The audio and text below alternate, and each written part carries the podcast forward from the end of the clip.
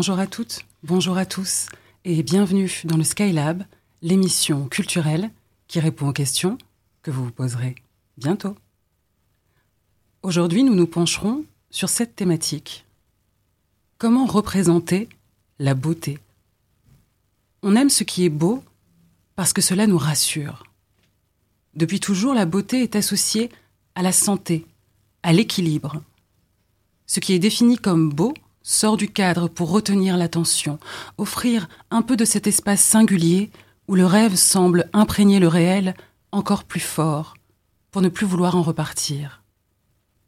Il n'y a ni beau ni vilain sujet, écrit Gustave Flaubert en 1852.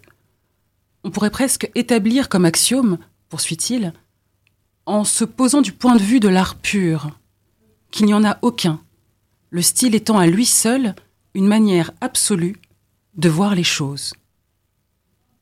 Ce qui est passionnant avec le concept de beauté, c'est qu'il représente un miroir tendu à l'humanité, à son histoire. C'est l'esthétisation de nos existences, le désir d'aller au-delà et l'espérance de trouver une vérité absolue.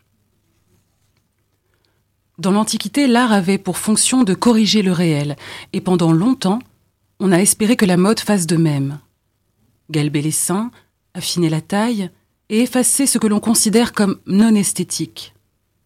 Pourtant, sans défaut, sans asymétrie, sans laideur même, pas de beauté.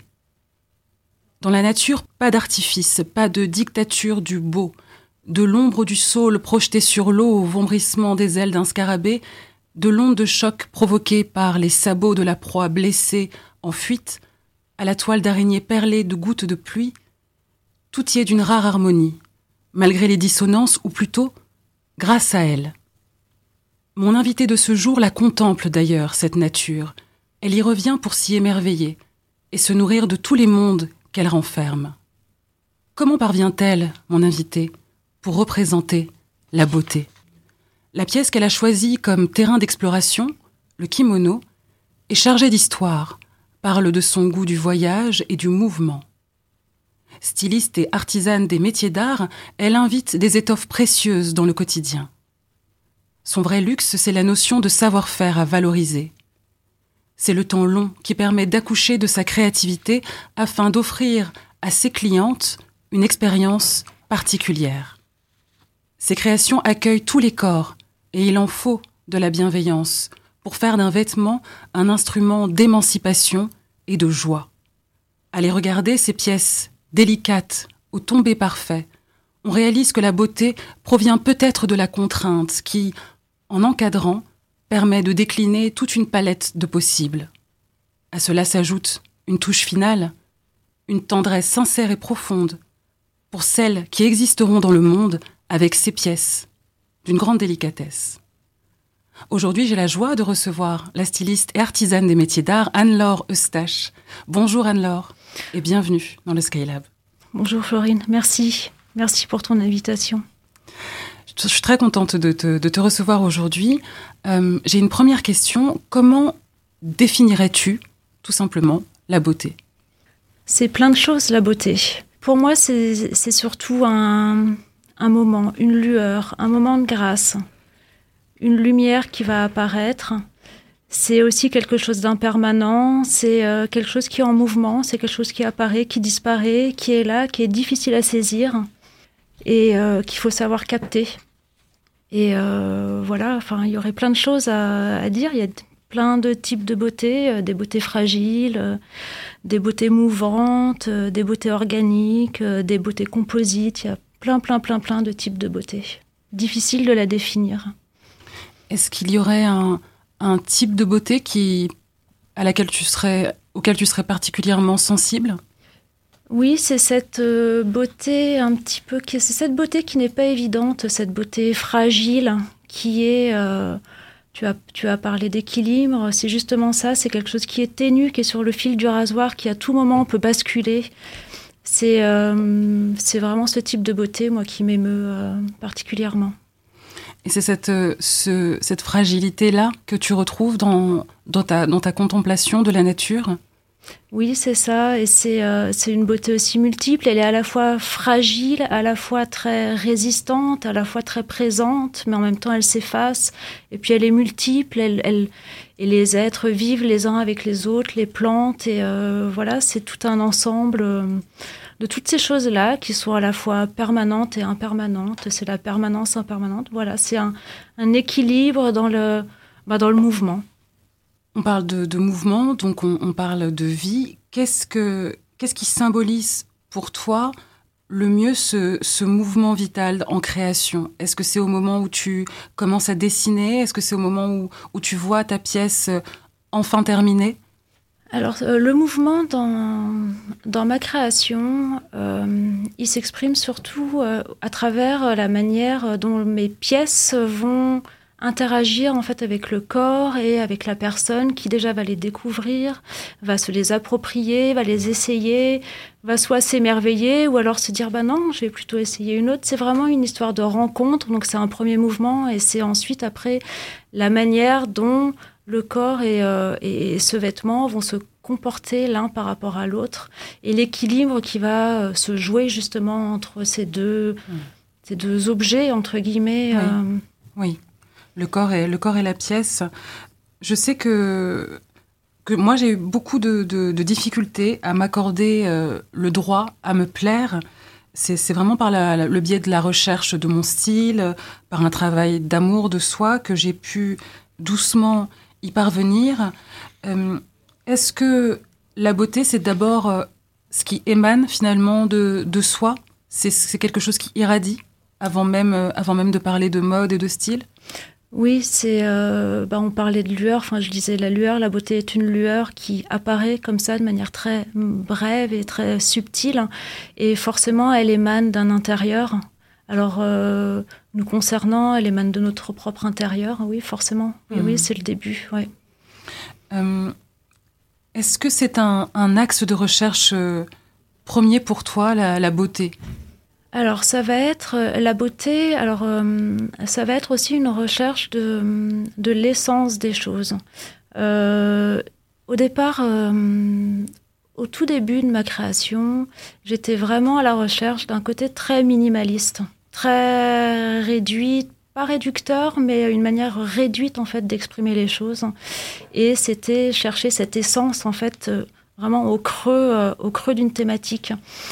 Euh, Aujourd'hui, elle s'est un petit peu plus étoffée parce que moi-même, j'ai osé aussi euh, développer un peu cette expression et pas, pas me réduire à, quelque chose de, de, trop minimaliste. Mais euh, voilà, j'avais envie aussi de laisser s'épanouir les choses et, c'est ça aussi la beauté. C'est mmh. une petite lueur qui vient de l'intérieur et qui finalement irradie et s'épanouit et, euh, et, voilà, et va à l'encontre euh, d'autres êtres et de nouvelles choses.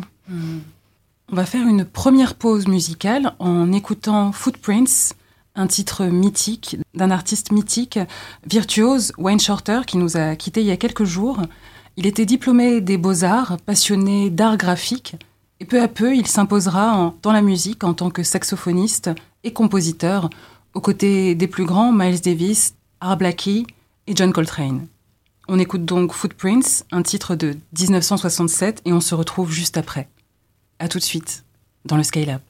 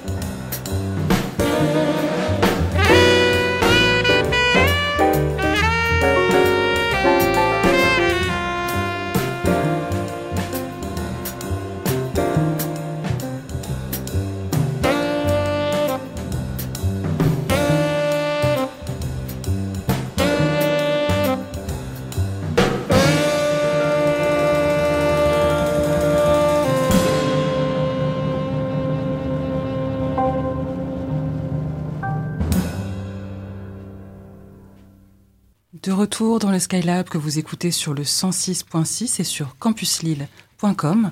Si vous nous rejoignez, je suis en compagnie aujourd'hui de la styliste Anne-Laure Eustache.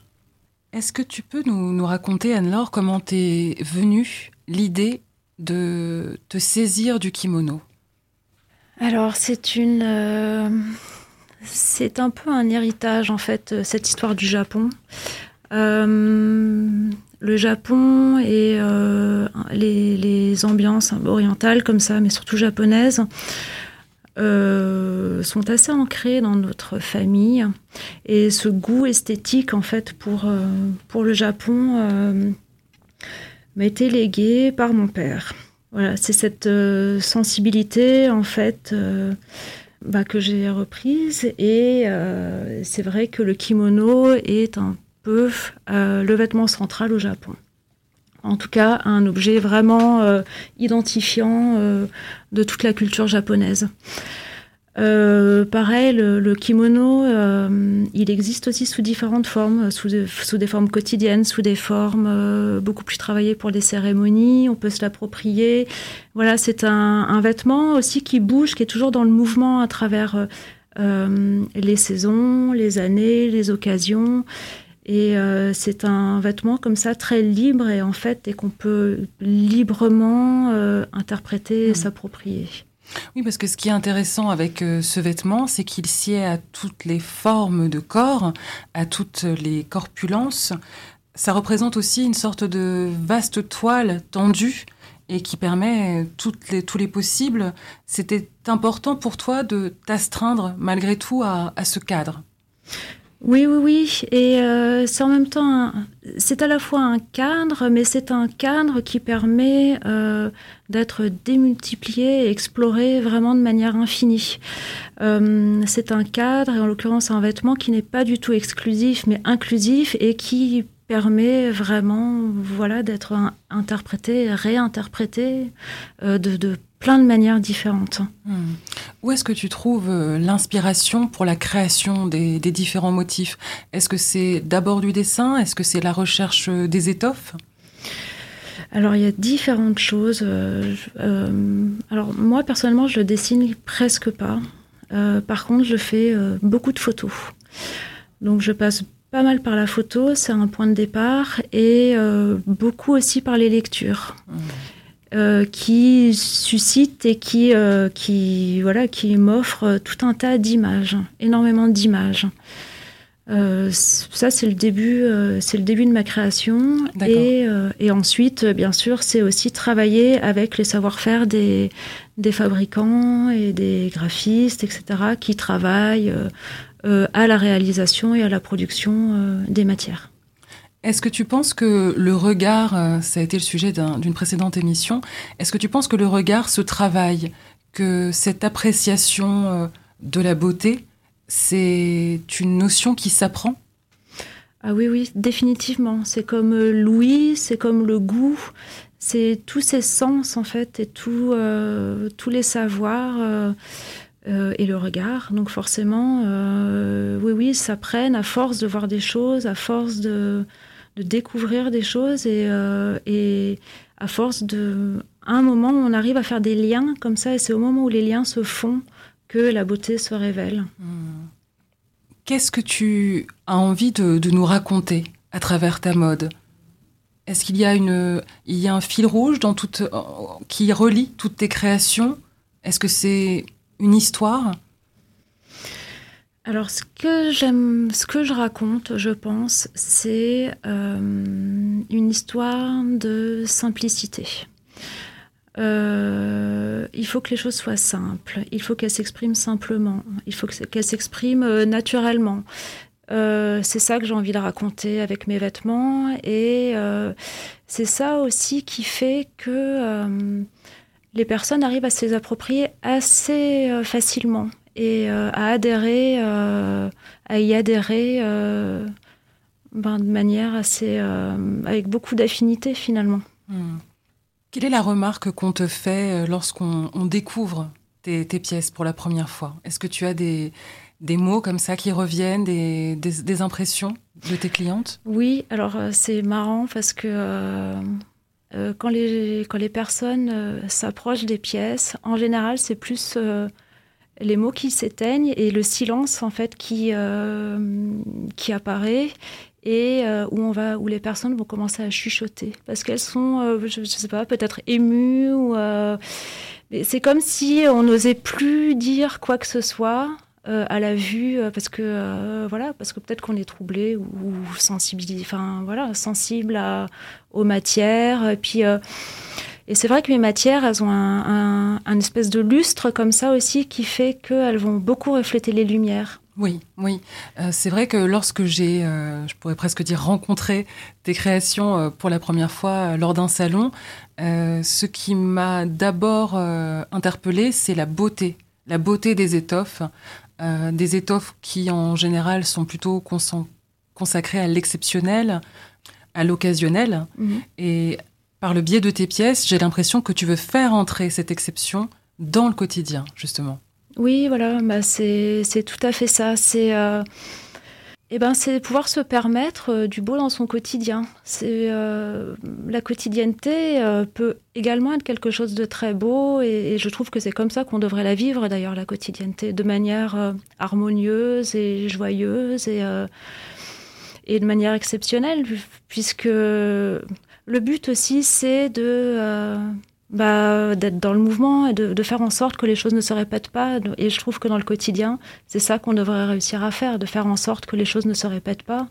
Et le quotidien deviendrait euh, quelque chose de perpétuellement exceptionnel. Oui, oui, je suis tout à fait d'accord avec toi. Est-ce que lorsque tu crées, est-ce que tu songes à la personne qui va revêtir le kimono? Alors non, dans le sens où euh, mes pièces s'adressent à euh, plein de personnes différentes.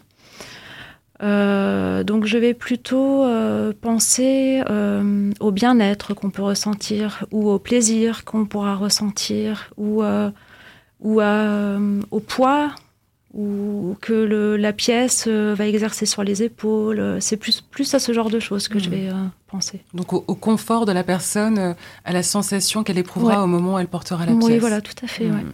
Est-ce que tu essayes, toi, d'abord les pièces avant de, de les accepter dans, parmi...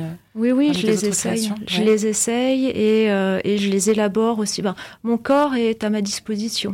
Donc je suis sur place et c'est vrai que je suis la première à... Hmm à essayer euh, les, formes au moment de l'élaboration des patronages. Et mmh. après, je les, je les fais essayer à différentes morphologies, à différents types de personnes. Alors, ça me permet de les ajuster et, euh, et de les rendre plus universels, en fait. Mmh. Mmh. Est-ce qu'il existe un, un, archétype de la, de la personne qui porte des vêtements euh, Anne-Laure Eustache? Ce que je veux dire, c'est est-ce qu'il y a un certain nombre de valeurs qui sont rattachées à, à cette marque? Oui, je pense euh, que euh, il y a forcément euh, des choses qui nous rapprochent dans la sensibilité. Je pense que les gens qui apprécient mes pièces et et les pièces ont des notions qui comment dire qui, oui, qui sont semblables euh, dans le, dans le raffinement, dans euh, l'authenticité, dans euh, le respect des choses aussi, dans le côté non tapageur, plutôt discret. Voilà, c'est toutes ces notions-là, en fait, mmh. Mmh. qu'on retrouve. Oui, oui, qu'on retrouve en regardant, en regardant tes pièces. Est-ce que tu associes la beauté et le style? Oui et non, ça dépend. Le style, un, style peut être très beau à partir du moment où euh, il est naturel, où il est assumé, où euh, ça va de soi, où il s'exprime de manière organique et où la personne, euh, où en fait le style et la personne ne font qu'un. Après, il y a des styles qui sont aussi très beaux, très magnificents, etc. Mais euh, quelquefois qui peuvent sonner faux aussi. Et je trouve que ça enlève, euh, ça enlève à la beauté que ce style-là pourrait avoir. Mais euh, mais il n'y a pas de règle en fait parce que un même style peut être très beau et très assumé par une personne et sonner complètement faux sur une autre personne. Voilà, donc. Est-ce que, est que tu entremêles à la notion de style la notion de cool? À l'ère du, du digital, on a tous conscience qu'on est exposé à, beaucoup d'images, à, beaucoup de, tendances. Beaucoup de personnes ont envie d'appartenir à ces tendances. Est-ce que c'est important pour toi cette notion de, coolitude? Alors la coolitude, oui, mais j'aime j'aime bien, j'aime beaucoup cette notion en fait de coolitude et, euh, et de cool. Euh, pareil, il faut qu'elle soit naturelle. C'est ça, euh, c'est ça le cool finalement. Mmh. C'est c'est le naturel. Oui, l'effortless. en, mode, j'ai l'impression que qui peut le mieux peut le moins. C'est la fameuse, la fameuse rengaine du less mort. Mhm. Euh, parce qu'avec le kimono, j'ai l'impression que tout ce qui est superposition, ça semble un peu superflu. C'est un vêtement qui est déjà porteur de beaucoup d'identité. Oui, et pourtant, pourtant, il se superpose. Euh, ils se superposent, il y a plein, plein, plein, plein de couches. Mmh. Euh, alors moi, les couches, je les travaille dans le sens où euh, chaque personne après peut les superposer à sa manière, en enlever, en remettre. Et euh, on parlait au début de minimalisme. Et euh, c'est vrai qu'aujourd'hui, j'ose aller aussi vers le foisonnement. Et je trouve qu'un foisonnement des choses, euh, des motifs et de l'ornement, à partir du moment où il est travaillé avec justesse, peut également être très beau. Aussi beau que, que, que quelque chose de très simplifié. Qu'est-ce qui t'a décidé à, t'affranchir dans des courants de mode actuels pour créer la tienne mais quelque part, euh, je pense qu'inconsciemment, je m'en inspire quand même, je les mélange. Euh, je fonctionne un peu comme une éponge. Alors, euh, alors, il y a plusieurs choses. À la fois, il y a un, cruel manque de temps pour vraiment me, tenir au courant des choses et des tendances. Ça demande énormément de temps, en fait, d'être toujours à l'affût. c'est vrai que je vais passer plus de temps à lire ou à découvrir une musique ou aller voir une expo que à regarder des défilés ou à regarder des magazines de mode. Euh, mais après, on capte mine de rien euh, des choses et, euh, et c'est ça en fait qui est retranscrit. L'air du temps, finalement. Voilà. Hmm. En échangeant préalablement à cette émission avec toi, j'ai eu le, sentiment d'une forme de, de, clarté dans ta vision. Tu sais où tu veux aller et tu, n'as pas le temps euh, d'hésiter, euh, par exemple, de passer d'un quotidien de, salarié à un quotidien euh, de créatrice indépendante. Est-ce que c'est est -ce c'est le cas? Est-ce que tu avais cette certitude quand tu as, tu as franchi ce pas? Alors j'avais la certitude que hum, j'avais envie de suivre ma propre voie, enfin, ou une, une voie qui m'était personnelle, ou dans laquelle je, j'irai choisir euh, les personnes avec lesquelles j'ai envie de travailler, j'irai choisir les formes que j'ai envie de travailler. Euh, ça, c'était certain. après, par contre, j'ai beaucoup tâtonné pour définir cette voie et, et je dirais que c'est assez récemment, en fait, que tout s'est clarifié. Hmm. Quelle serait, en parlant de, suivre ta propre voie, quelle serait ta définition de la liberté en tant que créatrice, en tant que créative? Eh ben, c'est justement le choix. Alors, ce que je trouve bien dans nos métiers quand même d'artisans et de designers, c'est qu'on on travaille pas seul, comme un artiste, par exemple, qui est souvent amené à, se pencher sur, euh, lui-même. Euh, c'est un travail très introspectif. En tant que designer euh, ou artisan, on est quand même inséré dans une chaîne de valeur où il y a différents corps de métier. Donc on est amené en fait à euh, travailler avec les autres et euh, le fait de travailler avec les autres permet aussi de choisir les liens qu'on va tisser. Euh, c'est ça la liberté, c'est de choisir avec qui et comment on va créer ces liens pour au final aboutir à une création, une création qui est la nôtre et qu'on et qu'on offre comme ça au public. On va faire une nouvelle pause musicale en écoutant deux titres de ta sélection. Il s'agira tout d'abord de Das Model de Kraftwerk et ensuite de Je t'aime de Carambolage. Pourquoi ces choix? Alors, bah, Kraftwerk, tout ce qui est germanique. c'est comme le Japon. c'est voilà, j'ai une grande affinité avec. j'ai grandi à Vienne, donc forcément la langue allemande me parle, la mélodie me parle. Euh, au-delà de ça, après, euh, c'est des, goûts plus personnels. Euh, la musique électronique est quelque chose qui me parle aussi énormément. Et Das Model, bah, ça allait de soi. comme on parlait de mode et de beauté. Idéal.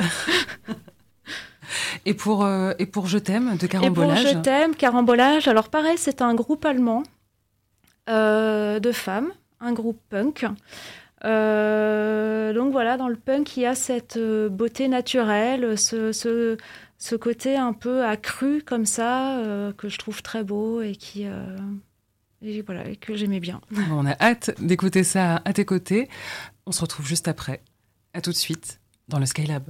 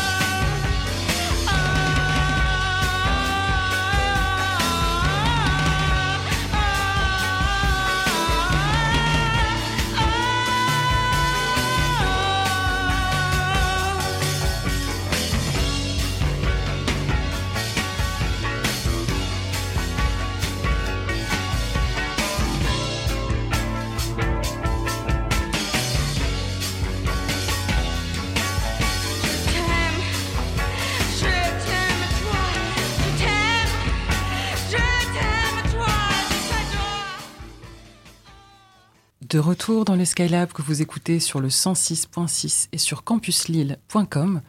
Si vous nous rejoignez, je suis en compagnie aujourd'hui de la créatrice designer Anne-Laure Eustache. J'hésite un peu parce que par, euh, par automatisme, j'aurais dit créatrice, mais tout à l'heure, tu as bien dit designer et, euh, et, euh, et, artisane. C'est important pour toi, cette, cette, précision dans les termes qui, représentent ta démarche et, ton travail? On a tendance à un peu euh, utiliser des, mots valises comme ça, créatrice, euh, créative, pour beaucoup de choses.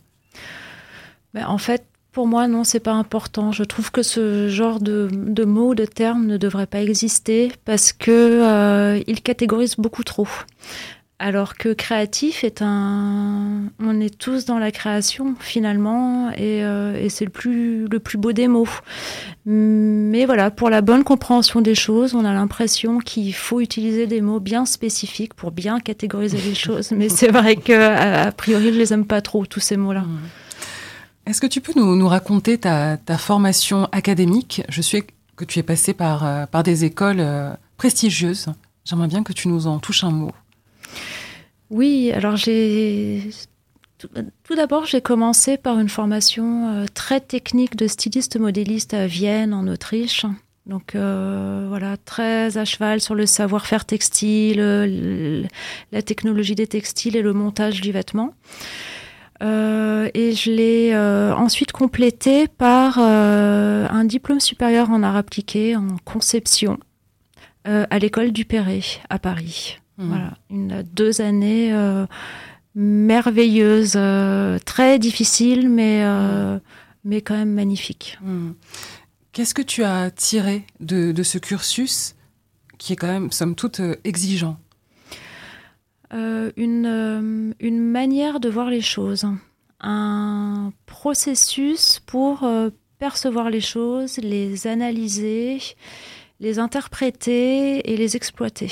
C'est une posture, un regard en fait qui euh, n'est pas un regard premier, mais qui est quelque chose de beaucoup plus complexe pour aller chercher le sens des choses. Voilà, mmh. les, différents langages. Euh, euh, et puis vraiment appréhender voilà ce que disent, ce que peuvent dire vraiment les choses et ce qu'on peut leur faire dire. Mmh.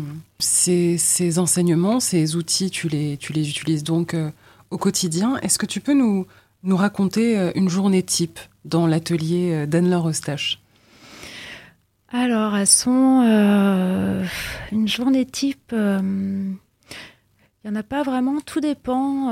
en fait, tout dépend du processus dans lequel je suis. si je vais être dans une construction de forme, si je vais être dans un, un choix des matières, ou si je vais simplement être dans la contemplation des pensées qui passent à travers ma tête. Ça, euh, voilà, c'est, ça change en fait, hmm. ça bouge. On parlait du, temps long, du luxe du temps long en introduction. C'est important pour toi d'avoir cet espace, cette disponibilité, puisque finalement, quand on crée, ce n'est pas uniquement le faire, c'est aussi euh, le temps de la maturation? Oui, oui, c'est tout ce qu'il y a autour. C'est euh, le temps long, c'est le temps de la contemplation qui est vraiment nécessaire pour absorber, digérer euh, et, ressortir les choses. Euh, c'est essentiel. Combien de, dans ton travail de casquettes tu portes? Tu as euh, la casquette de directrice artistique. Quelles sont les autres palettes de ton, de ton travail? Alors, j'ai effectivement, c'est la casquette de directrice artistique, il y a la casquette de coordinatrice, il y a la casquette de sourceuse, donc c'est celle qui va chercher les, enfin, les, les, les producteurs et, euh, les, et tous les, les, gens qui travaillent autour. Euh, la casquette de la modéliste, la casquette de la communicante, c'est celle qui, que je que j'aime le moins porter parce que je sais pas la porter. Justement, on parlait de style, mais ça c'est vraiment un style que j'arrive pas du tout à assumer. Et pourtant, et pourtant. Et euh, voilà, il y a plein, c'est des métiers multiples hein, euh, quand on mm. travaille euh, seul, de toute façon. oui, c'est vrai. Et malgré toutes ces casquettes, tu as également le temps de transmettre, d'enseigner. Raconte-nous un peu ce que ça te, en quoi ça te nourrit cette démarche de transmission? Oui, alors ça c'est chouette parce que parce que les gens ont vraiment envie d'apprendre. J'ai remarqué qu'il euh, y avait un, côté très nostalgique euh, dans cette envie euh, d'apprendre la couture. nostalgique dans le sens où c'est souvent une histoire de famille. c'est une mère ou une grand-mère ou c'est un grand-père qui était couturier. Enfin voilà, il y a et c'est des réminiscences comme ça, des souvenirs qui font que les gens vont avoir envie d'apprendre. Donc euh, il y a une très très grande volonté et euh, et finalement une très très grande gratitude quand, quand les personnes ressortent de l'atelier, elles sont vraiment heureuses et, euh, et, ça, ça me fait vraiment plaisir. Hmm. Et toi, et toi aussi dans le même temps. Est-ce qu'il y a eu des grandes figures dans ta vie qui t'inspirent, qui t'ont inspiré et vers lesquelles tu te tournes pour te, pour te nourrir? Euh, ça, c'est une question euh, compliquée. Euh, oui, il y a sûrement des grandes figures, mais pas une ou deux en particulier. C'est et puis, puis pareil, ça dépend, ça dépend des phases de leur création, des phases de leur vie, ou de. Il y a certaines périodes où euh, certaines grandes figures m'ont particulièrement interpellée. Puis après, ça change, ça bouge. Euh, ça dépend aussi euh, de, l'état d'esprit dans lequel on est soi-même. Des fois, il va y avoir un, lien qui va se créer, et des fois, on va se, on va se déconnecter. ça dépend. C'est le mm. temps qui fait les choses. Mm. Marguerite Duras écrivait que la solitude, c'est ce sans quoi on ne fait rien. Être à ton compte, est-ce que c'était également une manière pour toi de te créer ce territoire rien que pour toi? Oui, oui, sûrement. Euh, on revient à cette histoire de possibilité et liberté de faire ses propres choix. On, crée un contexte où on est libre de faire ses propres choix. Et, c'est important. Hmm. Est-ce que cela représente quelque chose de, particulier pour toi d'être euh, une femme créatrice? Non, c'est mon métier. je je sais pas trop ce que je pourrais faire d'autre, donc euh, non, pour moi c'est tout à fait naturel. C'est hmm. voilà. C'est une extension euh, de oui évidente de de, moi-même. Toi-même. Est-ce que, est que la pratique de l'art, c'était quelque chose d'encouragé dans, dans, ton entourage, avec ta famille? Euh, On n'est pas une famille d'artistes. Euh, c'est quelque chose qui fait peur. Parce que, euh, enfin, qui faisait peur, mais après j'ai toujours été soutenue quand même dans dans mes choix. Donc j'avais déjà cette chance de pouvoir faire mes propres choix au sein même de la famille. Euh, mais c'est vrai que c'est quelque chose qui fait peur parce qu'il y a ce côté impermanent et euh, entre guillemets euh, d'insécurité. Mm. mais voilà, ces choix ont toujours été assumés, soutenus et mm. j'ai eu beaucoup de chance à ce niveau-là.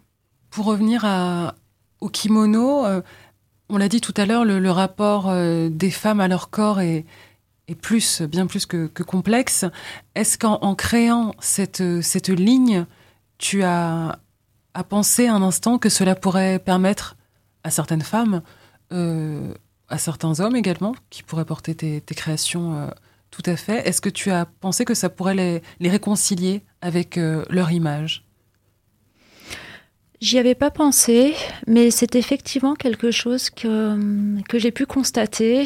Et alors, et alors, une fois, par contre, j'ai fait une expérience qui était vraiment très troublante.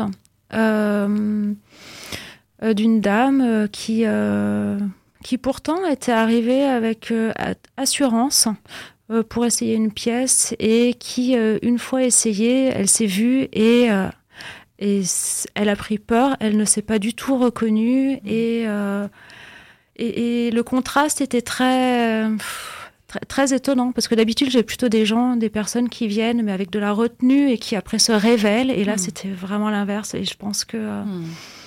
euh, elle n'a pas assumé en fait euh, du coup l'image, la, la, hmm. la, prestance qu'elle pouvait avoir. Oui, le kimono apporte vraiment une prestance et, et en même temps révèle une forme de sensualité, je trouve. Oui. Avec du fait du poids du tissu, de la manière dont il se dépose sur les épaules. Et je trouve en tout cas tes, pièces révélatrices de, beaucoup de, de notes intérieures de, la personne qui, les porte. Et, et c'est ce en quoi ta mode est, vraiment passionnante. On va faire une nouvelle pause musicale en écoutant un titre de ta sélection. Il s'agit de SP12 Beat de Mount Kimby. Pourquoi ce choix? Euh, Alors là, euh, j'aime beaucoup ce morceau parce qu'il mélange plein de styles différents et de manière euh, évidente. Mmh. Et euh, il est entraînant et voilà, il y a plein il va puiser euh, sa forme dans, plein d'histoires différentes euh, et, il me plaît beaucoup. On l'écoute avec joie et on se retrouve juste après. À tout de suite dans le Skylab.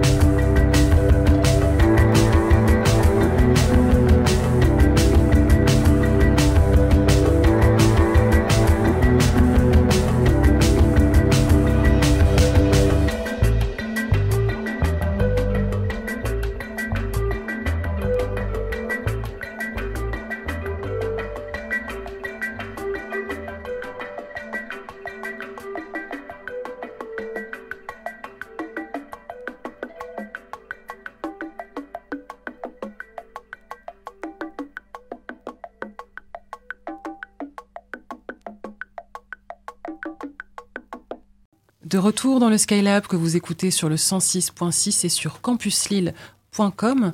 Si vous nous rejoignez, je suis en compagnie aujourd'hui de Anne-Laure Eustache, artisane et designer. Femme immense, minotaure céleste, elle s'ébat dans la multitude, à la recherche, parmi tous ces visages, de celui qui aura la force de la porter. Cela ne veut pas dire qu'elle est forte et libre, qu'elle n'a pas besoin, elle aussi, d'un oasis paisible où se désaltérer. Aujourd'hui, j'ai proposé à Anne-Laure de nous lire un poème de Mylène Tournier, extrait de son recueil Je t'aime comme. Je t'aime comme une cage d'escalier. Je t'aime comme être dans la cage d'escalier de pas son immeuble, comme ursupé tapis rouge. Je t'aime comme le petit recoin sombre à la naissance des escaliers où fourraient les poussettes. Je t'aime comme entendre le pas des voisins dans l'escalier, comme parfois j'écoute ton cœur battre. Je t'aime. Viens, monte.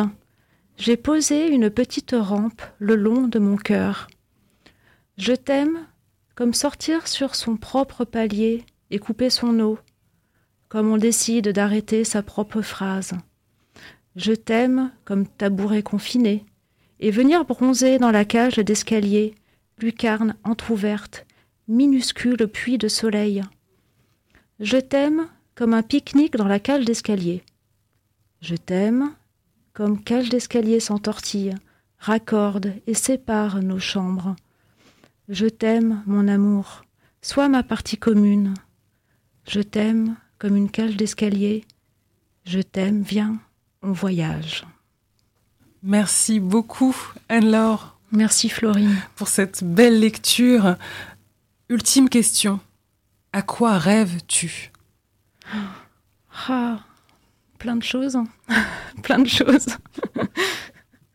Et nous refermons ce numéro du Skylab que vous pourrez écouter, réécouter dès demain sur Spotify. N'hésitez pas à vous abonner à la chaîne de l'émission sur Instagram notamment. Juste après, vous aurez rendez-vous, euh, vous avez rendez-vous avec DT Fabula Narrature. On va se quitter en musique avec un titre de ma sélection, ça s'appelle Mango. Euh, c'est un duo entre Camo et Adi Oasis. C'est très soul, très funky, vous allez adorer. Merci à vous, chères auditrices, chers auditeurs, merci à Radio Campus Lille et merci encore mille fois à toi, Anne-Laure, pour ce moment passé ensemble. Il ne me reste plus qu'à vous dire à tout bientôt. Et d'ici là, gardez le cœur bien ouvert. Merci.